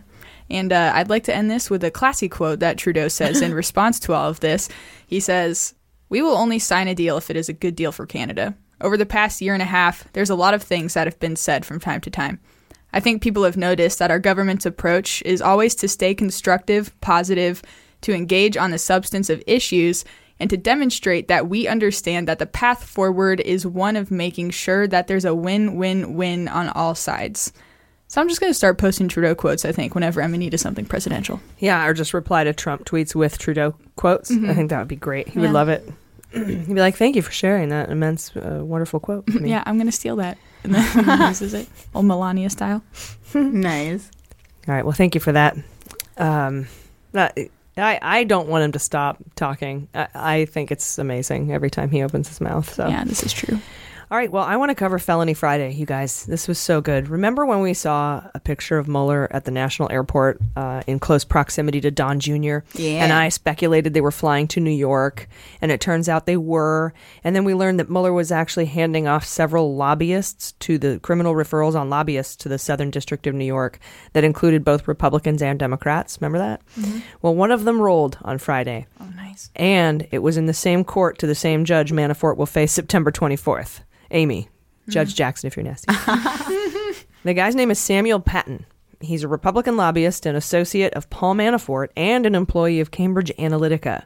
He struck a deal Friday, pleading guilty to one count of failing to register as a foreign agent, and he's agreed to cooperate with the government. He was charged by the U.S. Attorney's Office for the District of Columbia after he was referred by Mueller, and his plea agreement stipulates now he must cooperate with Mueller. He has to cooperate with the special counsel's office. The fact that Mueller handed this off and then it was it came back to him jives perfectly with our evidence laundering theories. And additionally, he's he's I also think he's spreading this out. He's putting this in all these handing all this off to protect the investigation if something should happen to him, either with the firing of Sessions or the firing of him or the firing of Rosenstein or the installation of a pro-Trump stooge like Benczkowski that could stymie the probe. It's just like justice whack-a-mole. He's like, "Here, put you have it, you have this, you have this, you have this. Go ahead, try to stop it," you know. I think it's beautiful. And because he knows anything he hands off, if it's got to do with Russia, he's going to get it back. And that's exactly what happened in this case, which we've been saying this whole time. So Samuel Patten, he worked for the same pro-Putin Ukrainian faction that Manafort worked for, worked for, worked for, called the op- opposition bloc, and he is also allegedly the boss of Konstantin Kilimnik. That's Manafort's buddy, right? As a reminder, Kilimnik is the guy that Manafort emailed back and forth about becoming whole with Oleg Deripaska, right? He was kind of his go-between to Oleg Deripaska through private campaign briefings. Mm-hmm. Um, he's the guy Manafort was having dinner with at 666 Fifth Avenue the night Deripaska's private jet landed in Newark, and then they took off uh, for that yacht meeting in Norway with the Prime Minister of Russia. And Nastya Rybka was on the boat, and she took the video. Remember? Mm-hmm. This is the guy Tad Devine knows a bunch about too, right? Yeah. Exactly. And uh, Kilimnik is also the dude that tried to help Manafort tamper with witnesses while he was in jail. And he's the co defendant with Manafort in his upcoming September 24th trial in D.C., though he won't be there, he's, he left. He snuck away. Uh, Samuel Patten's payments also went through a Cypriot bank account, much like Manafort's did. According to the criminal information document, Patten and Kilimnik started a lobbying firm together and were paid over a million bucks from 2015 to 2017. Manafort was lobbying for Yanukovych, and Patten was lobbying for Yanukovych's chief of staff, named Sergei Lavochkin. And Lavochkin was the guy who paid the tens of millions of dollars to Manafort that he laundered. The document says Patten contacted members of Congress and their staffers and State Department officials and the press on behalf of his Ukraine clients. That's Yanukovych's chief of staff, Lavochkin. He contacted all them, lobbied all them. So this Patten guy might have a connection to the two EU lobbyists we brought up in episode 17, the two that Manafort tried to tamper with from jail, Mm-hmm. uh, using Kilimnik as a go-between. And I wonder if one of the congressmen uh, Patten had contacted that was mentioned in his criminal information packet was Dana Rohrabacher. Mm. That's speculation, but Dana is the guy who everyone half jokes about getting paid by Putin. He's also the guy that was briefed by Veselnitskaya about the Magnitsky Act, same as what that happened in Trump Tower. Dana is basically the devil. Come on, I want to talk to Dana. Dana, just relax. Come on. Dana, Dana. Can I talk to Dana? There is no only Soul. But it gets even more interesting, guys, because the charging document says it, seem, it seems to implicate the Trump campaign. There's a law that says inaugurals and campaigns cannot accept foreign donations, right? We all know that. And Patten admitted to cheating that system by having a U.S. citizen, quote, straw donor, unquote, buy four tickets to the inaugural, the Trump inaugural, for $50,000. The tickets went to uh, Lavochnik, Kilimnik, Patten, and another unnamed Ukrainian. So those were the four tickets. Uh, then Samuel Patten paid back the U.S. citizen, and then Lavochkin paid back Patten through a Cypriot account.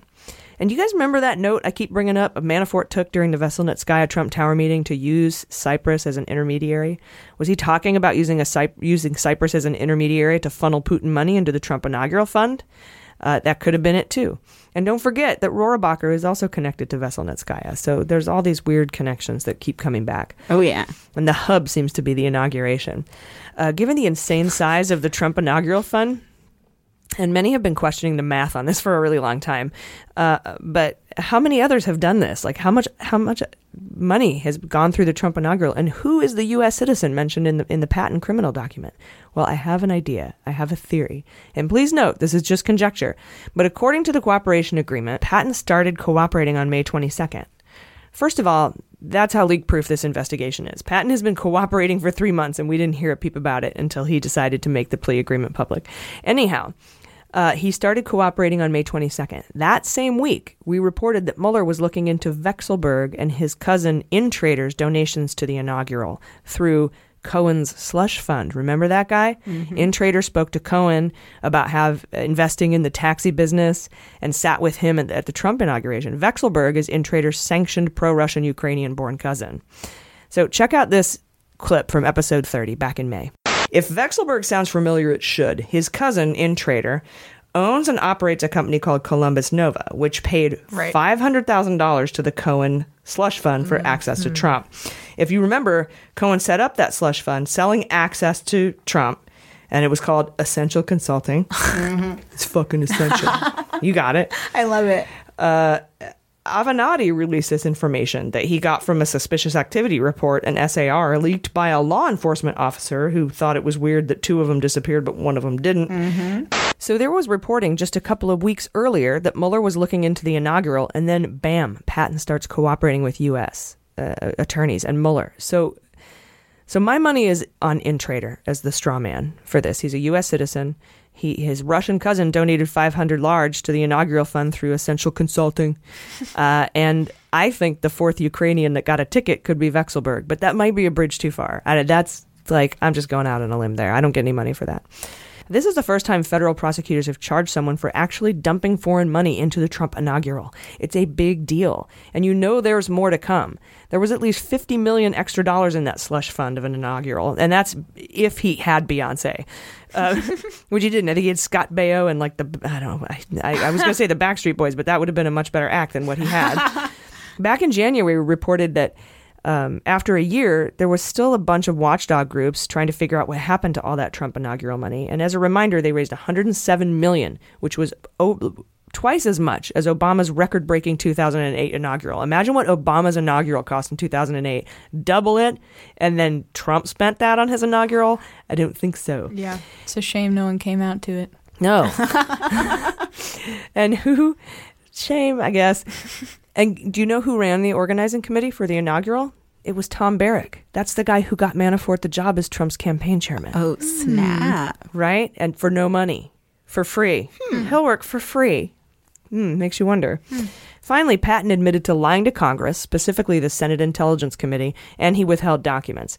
Friday, the Intelligence Committee made a statement, quote, "We can confirm that Mr. Patten produced documents to the committee and was interviewed by the committee. Due to concerns about certain statements made by Mr. Patten, the committee made a criminal referral to the Department of Justice. While the charge and resultant plea today do not appear to directly involve our criminal referral, we appreciate their review of this matter." Unquote. So no one knows if what the Intel Committee referred for has been addressed. So he lied to Congress. He violated uh, FARA. He committed conspiracy to defraud the United States. He likely violated campaign finance laws. He probably participated in wire fraud and probably computer fraud. Um, he certainly is guilty of tax fraud and bank fraud. And I'm not a lawyer, and I'm totally guessing, but he only copped to violating FARA, which carries only a max of five years and a $250,000 fine. So his proffer must be bomb, Mhm. right? To get off of Yeah. all that stuff. Now, because when you think about um, what, you know, I mean, that's kind of what's happening. Like they'll get that one either lying to Congress or lying to the FBI agents or, or whatever. But get this, he also is tied to Cambridge Analytica. This isn't over yet. He worked with them since 2014 on multiple overseas campaigns in, in the U.S. He was the guy, Christopher Wylie. The, uh, Christopher Wylie is the pink haired whistleblower from Cambridge Analytica. Remember that guy? He alleged Patten was in the U.S. testing voter response to Putin. So we are not hearing the end of this because he's deeply tied to Cambridge Analytica. And I'm sure he knows Brad Parscale, who is now Trump's 2020 campaign manager. It's like full circle. You go from one shitty campaign manager to the next, and they're all connected. Yeah, why would you stop? Why would you stop making bad decisions? okay, you, you only know assholes. That's what happens. Mm-hmm. All right, guys, an update on this case is due to Judge Jackson on October 31st, so we'll have a happy Halloween when we find out what happens. But we'll be right back. Hey, Mueller Junkies. Thank you so much for supporting our show and supporting women in podcasting. I need to ask you for a quick favor that will not cost you a dime. Please head over to Apple Podcasts and give us a rating, and then subscribe. That simple act goes a long way to helping us get the word out about the Mueller investigation, and more importantly, it expands our efforts to flip Congress blue in November. And don't forget, follow us on Twitter at Mueller She Wrote to be automatically entered to win a PlayStation 4. Don't ask. Thank you so much for listening. We would not be here without you. All right, guys, you ready for the Fantasy Indictment League? Yes.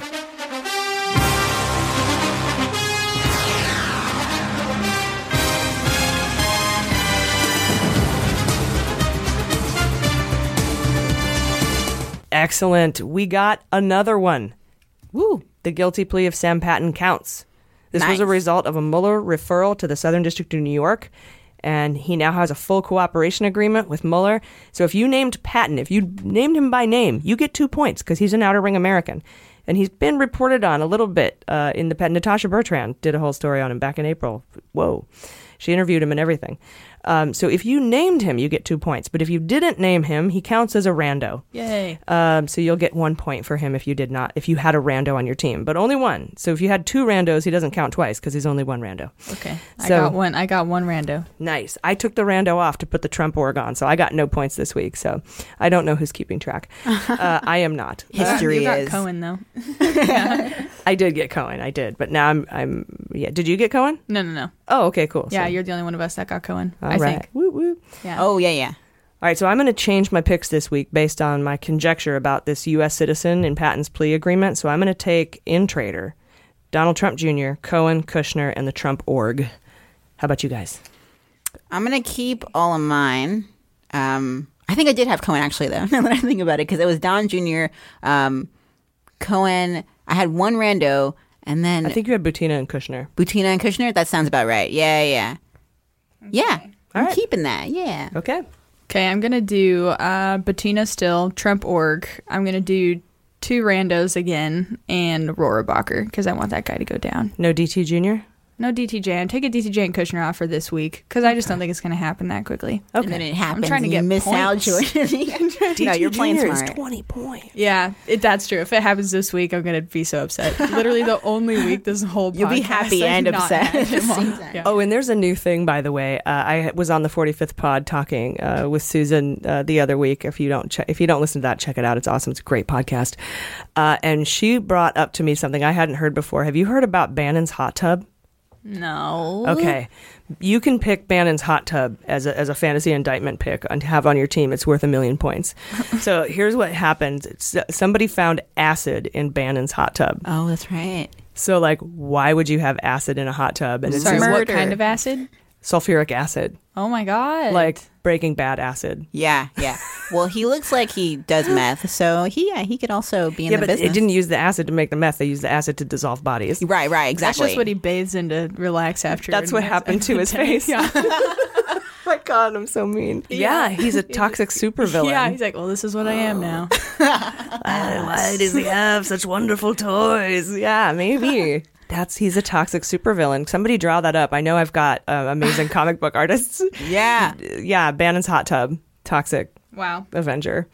Anyway, that's worth a million points. If you ever call that and and for some reason something happens with Bannon's hot tub, We find out. you win the entire fantasy indictment league. That's just how it has to go. All right, time for sabotage.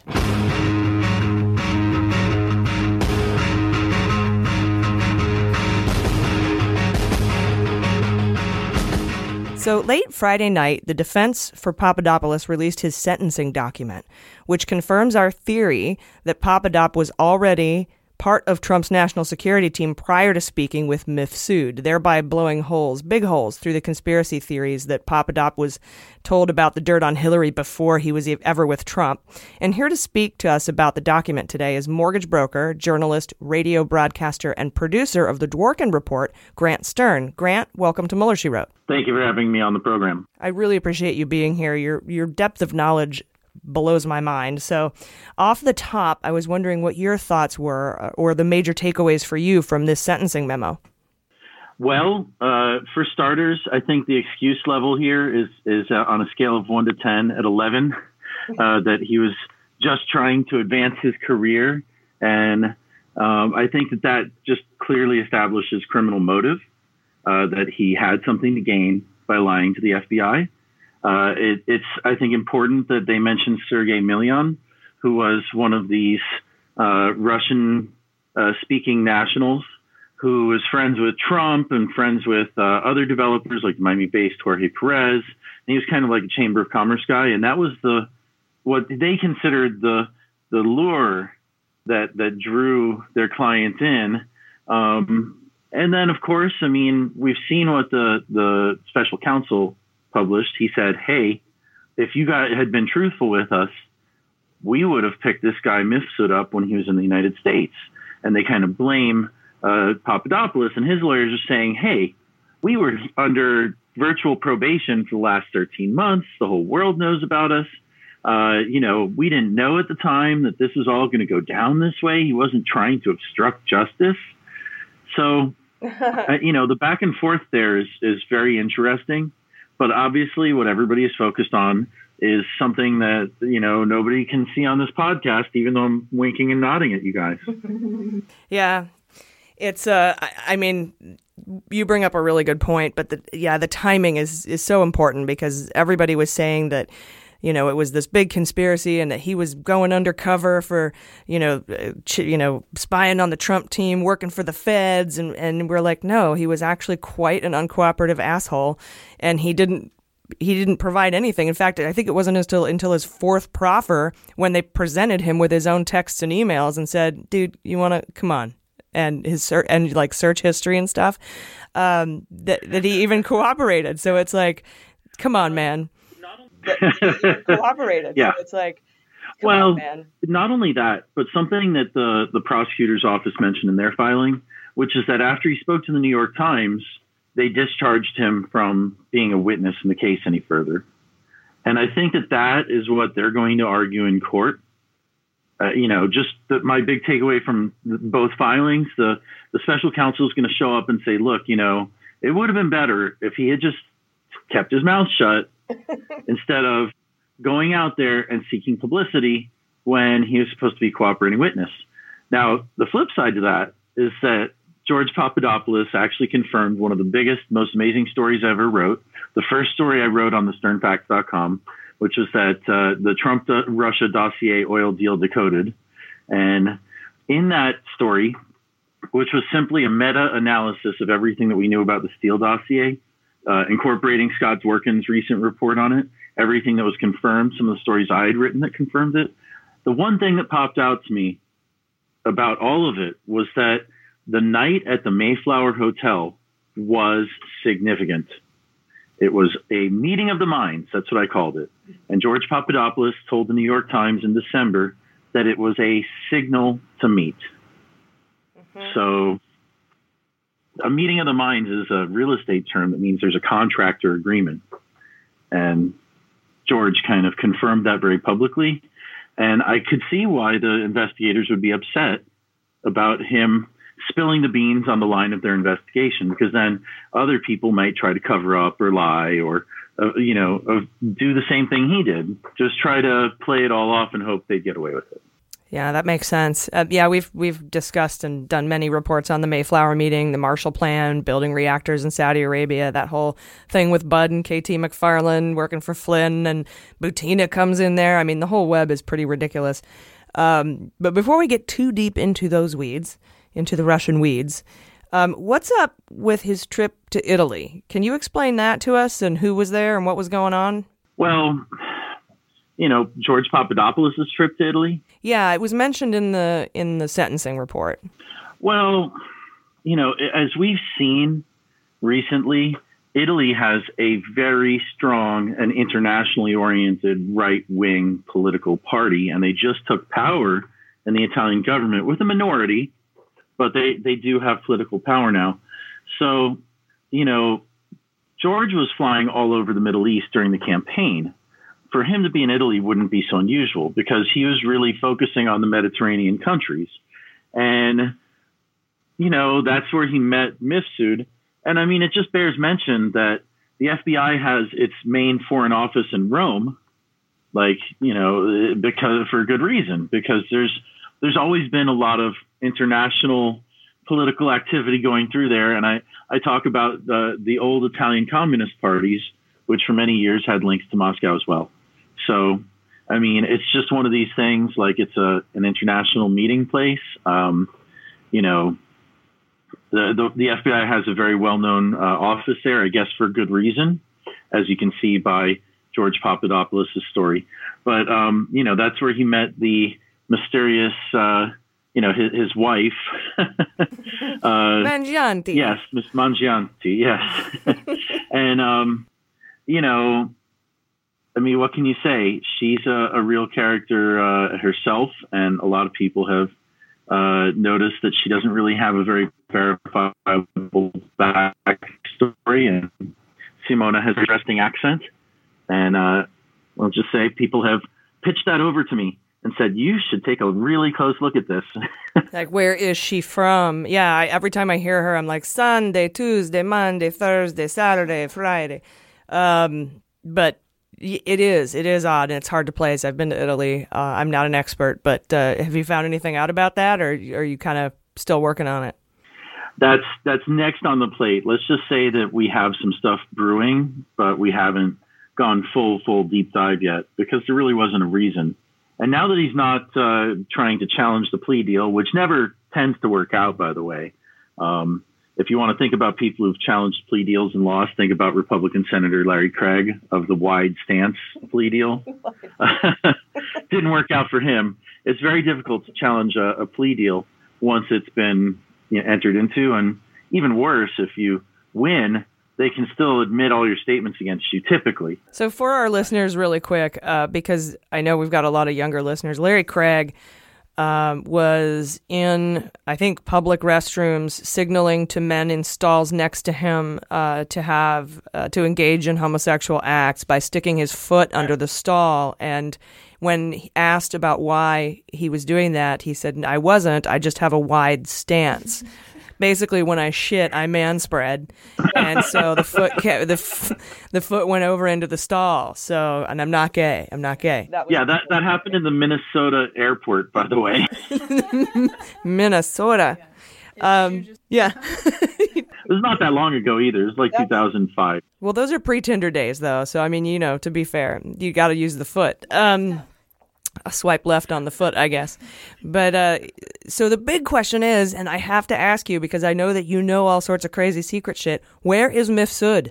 Oh, he's certainly in hiding. I mean, you know, it, it, his wife Simona, her, everything that she's done in the last three months or so, buying into the conspiracy theories and chanting them, essentially, it brings into question her whole story because she actually worked for Mifsud, if you recall. Um, that's how she met, uh, you know, Papadopoulos. So, I mean, Mifsud has got to be in hiding. I mean, if not for his own safety, maybe Moscow has him. Maybe he's not with us anymore. I mean, this man had a lot of high level connections at the Russian Ministry of Foreign Affairs, and the MFA was one of the main organs used in Russia's intervention in our elections. So, you know, a lot of these people tend to have heart attacks very suddenly when Russia's upset with them. Mm. And, you know, we don't know if he's still around or not, but uh, I believe that it was BuzzFeed that got copies of the text messages with his romantic partner. And, you know, we just don't know where he is today, but he has obviously some very good reasons to hide. He certainly seems to be at the center of, of a massive investigation that it probably doesn't end with him at all, but it's certainly, you know, an important starting point because that's really where the authorities did actually start. Yeah, you're right. They have mysterious heart attacks, or they fall down in their hotel room multiple times and hit their heads. Or uh, I think recently a VP of a steel company was uh, uh, fell out of his 20 uh, story apartment. Um, there's all sorts of. Yes, they fall out of apartment windows at a very, very high pace. Anyway, uh, we really appreciate you having uh, having you on today. You've really kind of given us some clarification on this Papadop case. I know we're looking forward to having you on soon for a bonus episode on Qatar because that's kind of that's one of your specialties. But for now, can you tell our listeners where they can find your blog, where they can find your reports and your tweets and everything, so they can follow you? Sure uh, go ahead and follow me at Grant Stern on Twitter, building the brand there. Uh, and then my website is thesternfacts.com, thesternfacts.com. Um, I write for WashingtonPress.com sometimes. It's been a little while. Uh, they were on a summer hiatus or whatnot. And you can also check out the Dworkin Report. I produce that. We release anywhere from three to seven podcasts per week. Uh, some of them are deep dives, and some of them are, you know, interviews. And you know, Twitter is the best way to get a hold of me. Say hi afterwards and tell me what you think. Awesome. Well, we really appreciate your time. So thanks for being here, and uh, we'll talk to you soon. It's my pleasure, and I'm going to tweet an article about George Papadopoulos from last November so everybody can check it out. We'll do. Thanks. Have a good one. You too.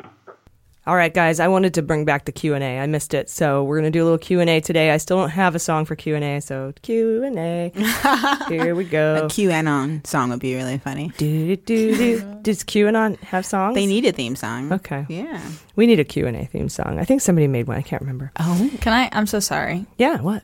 I'm uh, my fantasy indictment league. I'm taking Butina off, superseding indictments for her off, Okay. and I'm putting DTJ back on. Okay. All Okay. right. I'm Yeah, sorry. not That's too all. late. No worries. I'm sorry. I'm sorry. No, it's totally fine. No, it doesn't count. yeah. If you, any time for between now and the end of the episode, you want to change that. just- Yeah, I'm gonna call you at midnight. All right, so uh, at Clint Jenkins 85 asked, "What are the odds on Trump firing Sessions post midterms, regardless if Dems ca- take control? Seems like a given, no matter who wins. I think it would be incredibly stupid of him to fire Sessions at any time because it's going to look like obstruction of justice. He's tried to fire him multiple times. McGahn has testified to that, I'm sure, in his 30-hour talk. And if we, even if Dem, if Dems take control, like we were just talking about, he's no way he's going to get anybody confirmed. There's just no way, and that means that Rosenstein would take over the investigation."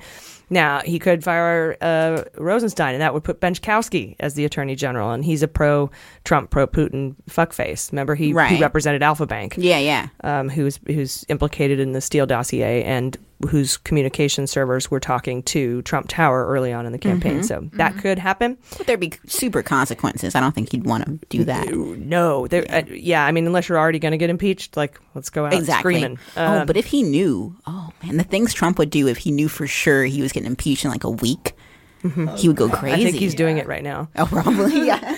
um, at Connor underscore grunts. I, I'm glad you grunt.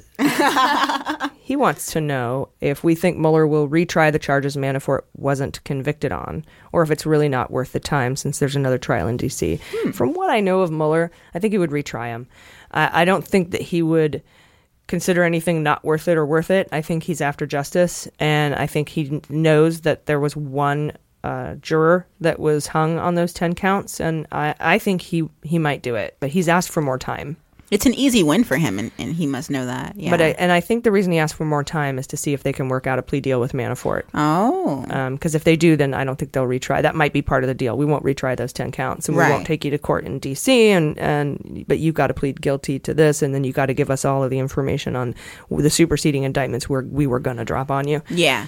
Um, so I I think he if Manafort doesn't cooperate, I think he'll retry him. Interesting. And then would they be? Would he be defending himself in two separate cases at the same time? Is that how that would work, or do you think they would postpone the the trial that's coming up this month? No, I So think they they would probably do the ten counts after the Got it. DC trial. Yeah. Uh, I don't think that you can do them at the same time. I think that that's probably undue uh, stress Okay, or good. something. That's good. That's fair. That is a bit ridiculous. Yeah, that'd be crazy. What's your schedule? Uh, two court cases back to back. You know. That's what he deserves, but like it's yeah. Also, that's- yeah, that's it's kinda messed up. probably. That- That's that's true. Not a thing. At Rob Duckmoto asked if Trump pardons somebody for crimes he's connected with, does that make it harder for him to be charged for related crimes? I'm not a lawyer, but I don't think so. Uh, I think if Trump pardons somebody for crimes he's connected with, that that actually is uh, an abuse of power, and I think that that's an impeachable offense. And if we flip the Congress blue, which means you have to get out and vote, but I can't send you money, but Jordan can. And so, Jordan Coburn here. Jaleesa can. Yeah, send me money. Not you. Not- Send me money. My Venmo is at Jordan Coburn one. Um, at Caitlin Schmidt on not at Caitlin, just Caitlin Schmidt on Facebook wants to know if we think Mueller will actually stop announcing things now, uh, and if not, when. September first feels made up. It is made up. Um, first of all, if you're going to do the 60 day rule, that's September 7th. Uh, I think again, um, Giuliani was just a la- doing a Labor Day thing. Don't wear white, don't indict, and uh, I think it's. I actually think that Mueller's not going to stop. Um, he he may withhold specific big time indictments. Yeah. He might just seal those and wait until after the election and then let them all go like in a big flutter of awesome Doves. That's great. It's the onomatopoeia for indictments.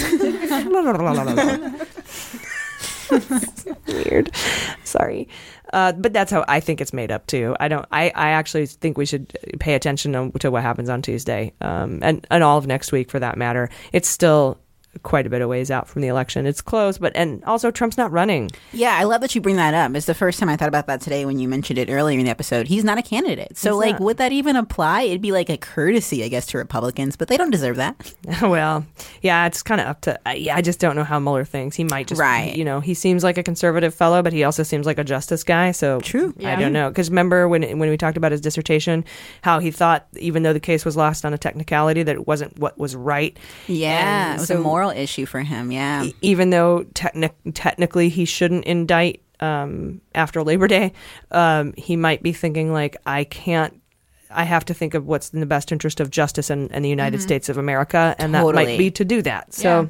I mean, especially like the Mifsud thing's a good example. I think there are things that have happened that have impeded the investigation because they didn't come out quickly enough, you know, information. So like pop it up, withholding information about Mifsud and stuff.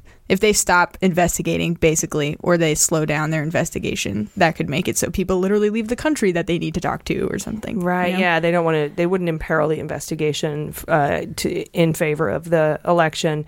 Um, and, and, you know, some people think that he'll just keep investigating and arresting people and stuff, and, and he's very good at keeping things from leaping, leaking, leaping, uh, leaking, so that um, you know he he wouldn't just make he would just make sure that information didn't get out. Maybe I don't know. I don't think it matters. I think he's going to bring indictments when indictments need to be brought, Mhm. regardless of the election. I think that the September first thing is bullshit.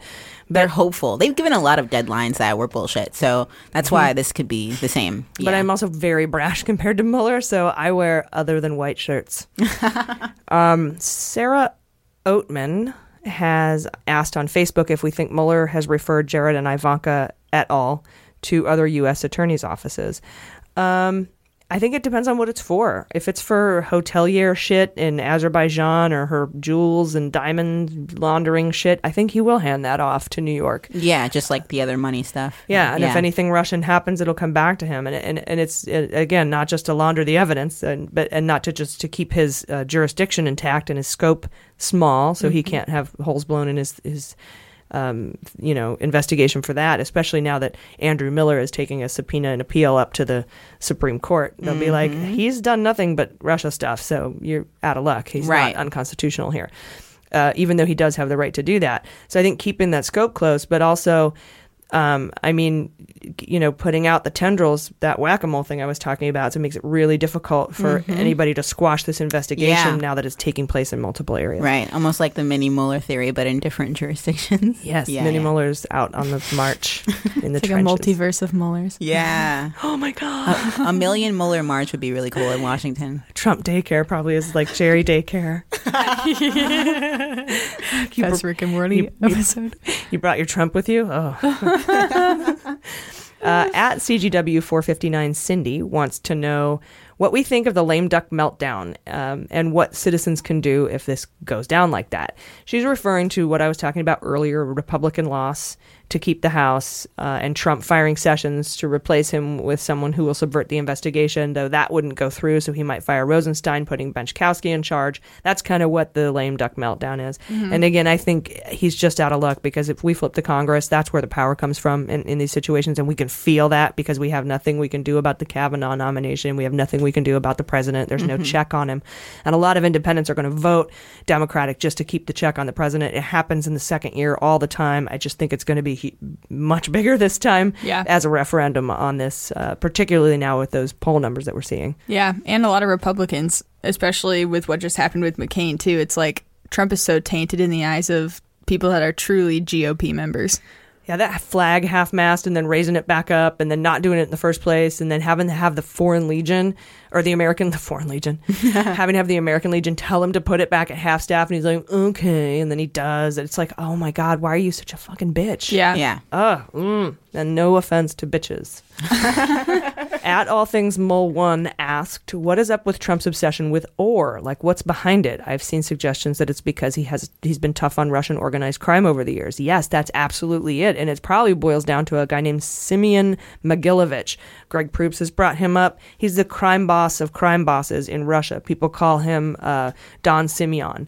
He's really a fucking bad dude. In fact, he might be why Bannon had acid in his hot tub. Like he is insanely like think of our mob bosses, Gotti and all that, like nothing compared to this guy. Wow. And he is real close to Putin, and he, I guarantee you, he had a hand in orchestrating this, and and it, and had a hand in having Trump over the barrel, for for example. Whew. So I do think that that's why Ohr's involved. Again, that's all conjecture. I think we'll be talking about um, um, Don Semion more as we get closer to finding out how all this Russia stuff ties together. But he's definitely a, a part of it, and I think that's why he's going after Ohr. And Nellie Ohr worked for Fusion GPS, who, you know, did Oppo research on him. He just Mhm. hates people who don't like him. Yeah. So, yeah. Yeah, to me it makes sense because it gives him an opportunity to keep peddling this completely dead and null point that the dossier is what kicked off the FISA warrant. And yeah.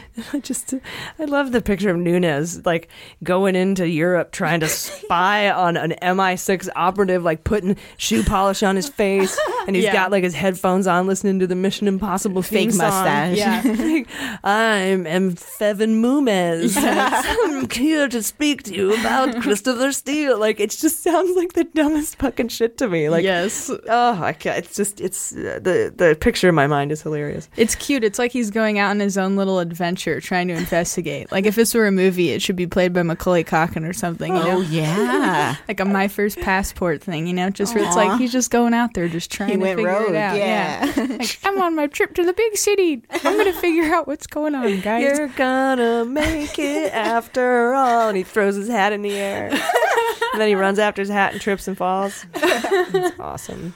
Uh, at Sarah Bits asked if the 60 day tradition even applies when Trump isn't up for election in November. And we kind of already covered that. I personally don't think it does. But I don't think it should. But Mueller might. Yeah. Uh, it, it can have an influence on an, even a midterm, even though none of none of them are running. Mhm. Just it, it can become a referendum on the current administration's party affiliation. Yeah. Um, but we'll see what happens. We we will see what happens in the next. That's the best thing. I can sit Mhm. here and make predictions. It, We're gonna find out, Will or will not happen. Mhm. Uh, at Dark Fury MN, Minnesota. Dark Fury, Minnesota. Intense. Asked if Mueller could be holding off on Cush and Junior uh, until the midterms, knowing Donald Trump might go ballistic and attempt to shut down the investigation. I don't think so. I don't think he does anything strategic like that. I think when he's got his indictments ready, the, the, the one thing I could see him doing is sealing them and putting aside, putting them aside for something like that. But Donald Trump's already going ballistic, so Yeah, I don't think Mueller is afraid of what Trump is capable of, like between now and the end of it. I think he just wants to, to take his time and almost tune it out, but then he has to tune in things that are relevant. So that's got to be confusing for Mueller, like what to care about and what to not care about. Well, I think what he's done is he's set up an investigation in such a way that it's bulletproof, that he's got mini Muellers all over the place. He's got dead men switches. He's got fail safes that he doesn't have to pay attention to that kind of thing. He can just Mhm. focus on the investigation. Yeah. And I think that's what he's doing. Unless it's evidence in a tweet. Of course, Yeah. right? And he's you've seen that thing where he's like, "Stop fucking breaking the law, so I can finish this."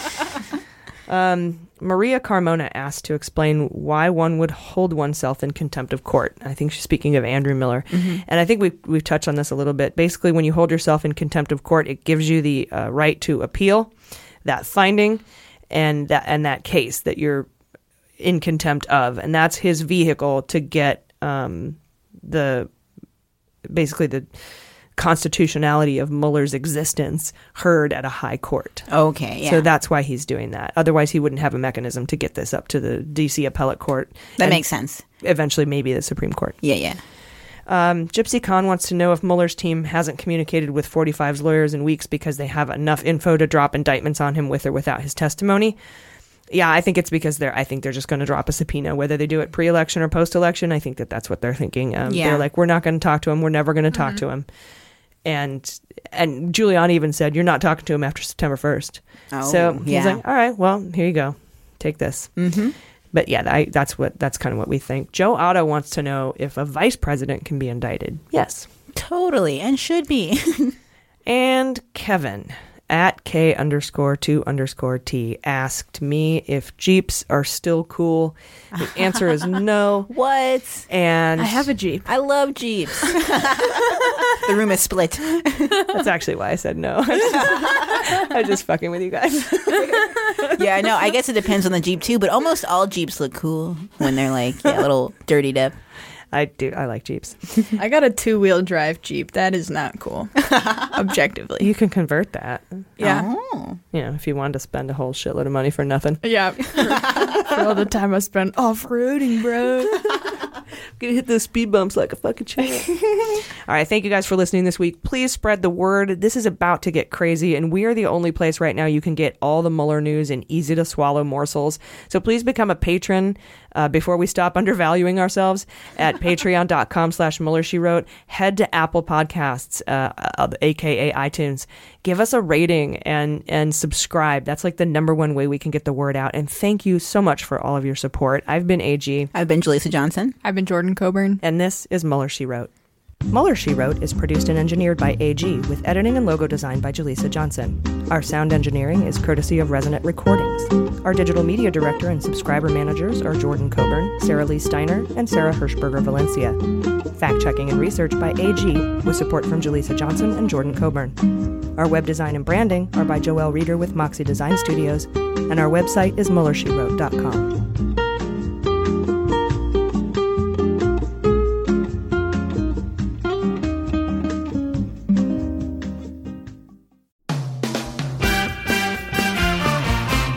Season four of How We Win is here. For the past four years, we've been making history in critical elections all over the country. And last year, we made history again by expanding our majority in the Senate, beating election denying Republicans in crucial state house races, and fighting back a non existent red wave. But the MAGA Republicans who plotted and pardoned the attempted overthrow of our government now control the House, thanks to gerrymandered maps and repressive anti voter laws. And the chaotic spectacle we've already seen shows us just how far they will go to seize power, dismantle our government, and take away our freedoms. So, the official podcast of The Persistence is back with season four. There's so much more important work ahead of us to fight for equity, justice, and our very democracy itself. We'll take you behind the lines and inside the rooms where it happens with strategy and inspiration from progressive changemakers all over the country. And we'll dig deep into the weekly news that matters most and what you can do about it with messaging and communications expert, co founder of Way to Win, and our new co host, Jennifer Fernandez Ancona. So join Steve and I every Wednesday for your weekly dose of inspiration, action, and hope. I'm Steve Pearson. And I'm Jennifer Fernandez Ancona. And, and this, this, is how we win. win.